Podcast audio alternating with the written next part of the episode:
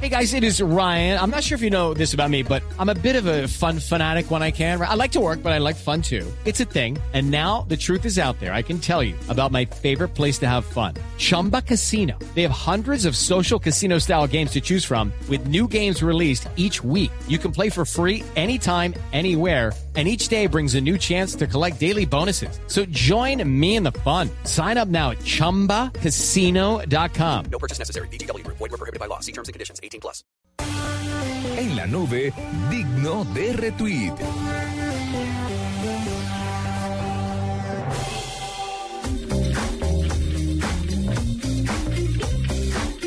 Bueno, son las nueve y treinta y seis minutos y llegó el momento de la tercera entrevista hoy en la nube. Eh, tenemos en línea a Gerardo Clavijo Fúquene. ¿Se acuerda que hablamos, ah, íbamos a hablar con él el viernes y la aplazamos para hoy? Él es, el, él es el gestor, el director y el creador del portal Escuela para Padres y Madres. La dirección es doble u doble u doble u punto escuela para padres y madres punto org, que aparentemente, y queremos saber de dónde saca él este dato, es el portal educativo más visitado en Colombia. Doctor Gerardo, buenas noches, bienvenido a la nube. Muy buenas noches a todos ustedes y qué rico que mmm, nos hayan invitado para hablar un poquito de los papás y las mamás. No, señor, aquí hay dos papás y ah, una bueno. que está en proceso de extinción. Pero, pero, pero quería preguntarle, antes de entrar en el ejercicio de qué es, qué encuentran los papás en escuela para padres y madres punto org, quisiera preguntarle. Usted dice que, usted afirma que es el portal educativo más visitado en Colombia. ¿Lo compara con qué otros portales y cuál es el número de usuarios únicos mes que tiene usted en promedio? Bien, hay una... Eh, nosotros pasamos eh, al año, eh, mensual, mensual no lo tengo, pero al año nosotros pasamos de varios millones. Y el referente que tenemos es que nosotros eh, a nivel de educación en Bogotá se maneja la Red P. La Red P es la red de pedagogía que se está mandando desde el punto de vista de la Secretaría de Educación. Y nosotros en los encuentros que hay a nivel general, como por ejemplo un, la pasada reunión con la ministra de Educación el jueves, pues uno se da cuenta que definitivamente nosotros somos un referente educativo para los padres y las madres de familia. Eh, el contacto que tenemos con cada una de las localidades y fuera de eso las visitas que hacemos a distintos municipios de Colombia por las invitaciones que nos hacen. Además de eso, Google nos tiene catalogados a nosotros como una de las páginas más seguras del mundo. Y nosotros somos un referente que lo tiene tanto el Ministerio como la Secretaría de Educación y las demás entidades de carácter oficial de algunas secretarías, y la, eh, la señal nuestra la amplifican varias emisoras escolares y comunitarias en el país. Gerardo, ¿qué tipo de contenido se encuentra la, la, la, se encuentran las personas que visitan el sitio? O sea, es, ¿estos son solamente consejos? ¿Hay que tutoriales de video? Hay, pues, obviamente, imagino que preguntas frecuentes, pero pero más o menos como, como ¿qué tipo de contenido manejan ustedes que los que los hacen tan exitosos? Bien, no sé si ustedes ya son papás y nosotros hacemos... No. La Escuela de Padres se desarrolla temas exclusivamente que tienen que ver con el fortalecimiento de los hogares, igual que lo que se hace en un colegio, pero lo hacemos por radio y lo hacemos por nuestra radio online también. Entonces, los temas que se tienen que ver, por ejemplo, tienen que ver que en este momento, el sábado pasado, el tema que tocamos fue relacionado cómo prepararnos para iniciar este año escolar, no como una imposición, sino como una aventura exitosa escolar. Y el próximo sábado tocaremos el tema de cómo debemos prepararnos los hogares cuando un estudiante, tenemos a un hijo que va a estudiar grado once.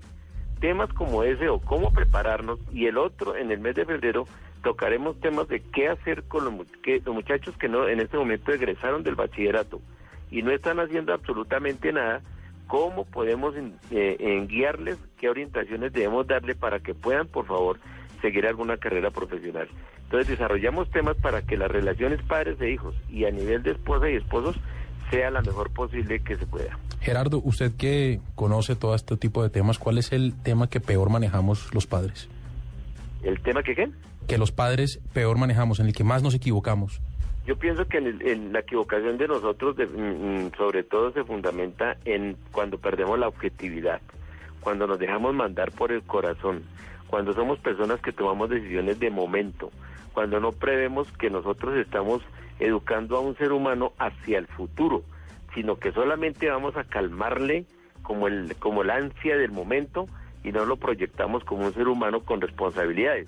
Fallamos cuando a nuestros hijos no les asignamos responsabilidades de acuerdo a su edad, desde así tenga uno, dos, tres años. tenemos que asignarle responsabilidades. Cuando perdemos ese horizonte y nosotros que tratamos de comprarle el comportamiento a nuestros hijos, por ejemplo, cambiarle un buen resultado académico por un viaje, o una bicicleta, o la moto, o el último juego que haya en el mercado, ahí perdimos el horizonte y perdimos el año y estamos perdiendo un ser humano. Eh, Gerardo, ¿cuál cree usted que es el mayor problema de los adolescentes en este momento? ¿Y cuál es la gran diferencia que hay con los adolescentes de antes? Me refiero a, oh, por lo que me dicen algunas amigas que ya tienen hijos, es muy complicado manejarlos y antes era tal vez un poco más fácil. ¿Qué opina usted de eso? Claro, está en todo lo cierto. El fundamento de esa, de esta celebración que yo voy a hacer radica en la pérdida del diálogo. Se ha perdido la comunicación directa a padres e hijos. La mamá y el papá se sienten muy felices que porque el hijo no está saliendo de su cuarto y está muy juiciosito, pero resulta que él tiene un letrero grande en la, en la habitación que dice, respeten mi desorden, que ese es mi orden. Y entonces hay territorios vedados en los hogares. Los padres han accedido y han perdido autoridad porque me parece que primero, desde ese punto de vista, no tiene que haber territorio vedado en ningún hogar.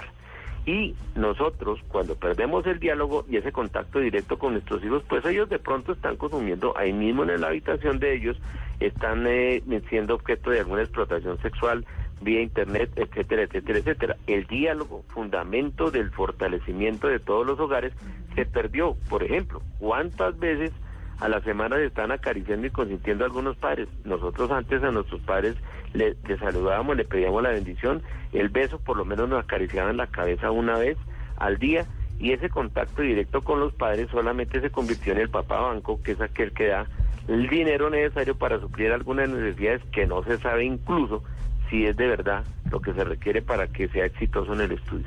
Este tipo de temas y este tipo de apoyo que necesitan los padres respecto a este asunto, ¿lo dan en doble u doble u doble u punto escuela para padres y madres punto org o es más enfocado hacia el aspecto estudiantil de, de los jóvenes? No, nosotros a través de doble u doble u doble u punto escuela para padres y madres punto org tenemos en la parte de audio todos los programas anteriores. En este momento no está activado porque ustedes saben que sean de algunos eh, eh, operadores, o cómo se llama, reproductor de audio, que eran gratuitos, se están quitando. Tenemos que hacer el propio nuestro, pero tenemos todo un banco de programas y además nos solicitan a nosotros los respectivos temas desde distintas partes de Colombia o del mundo, porque tenemos contacto afortunadamente en muchos países de habla hispana y ellos nos solicitan los temas, nosotros los desarrollamos. Tenemos, nosotros emitimos por Radio Santa Fe los sábados de diez a once de la mañana el programa que tenemos, llamémoslo como, eh, ¿cómo se llamaría? Eh, en directo, para tener contacto con todos los oyentes, y luego reproducimos todos los programas en nuestra, en nuestra sección de audio de la página. Bueno, pues me parecen a mí unos consejos interesantes. A mí también, sobre y... todo que... Ah, perdón, iba a hacer una pregunta, perdón, no. No, no, no, le, le iba a decir que, que, que me gustan mucho los consejos que, que nos da Gerardo, eh, porque, porque sí es evidente... Yo no sé si, si uno lo puede decir así tan abiertamente, pero, pero no es mentira lo que dicen, que cada vez es más difícil criar mm. a alguien, tantas libertades, tantas opciones que tienen ellos para, para, para tomar otros caminos. Mm, a uno que es papá primíparo y buñuelo, encontrar de pronto eh, un lugar donde pueda eh, aprender de las cosas que no se deben hacer para, para el futuro, y no para el futuro inmediato cuando están chiquitos, sino... para cuando están más grandes, pues es bien, bien útil. Sí, sí, sí. Eh, ¿Y sabe qué me llama la atención? Que la mayoría de estos experimentos pedagógicos le enseñan a usted cómo criar bebés. Y creo que ahí se desentiende todo el mundo. Por eso el, por eso el tema de, de cómo prepararse para once, o el tema de cómo hacer con alguien que ya salió del colegio, son temas que nunca van a dejar de ser coyunturales, porque siempre van, sus hijos van a crecer, señor oyente, lo crea o no. Entonces, nada, de verdad nos parece sensacional y nos parece... Todas estas nuevas generaciones tienen acceso a una cantidad de tecnologías y de herramientas. Eh, me parece interesante el, el tema de... A, a, eh, me parece interesante el tema de que sea la tecnología el facilitador para los papás.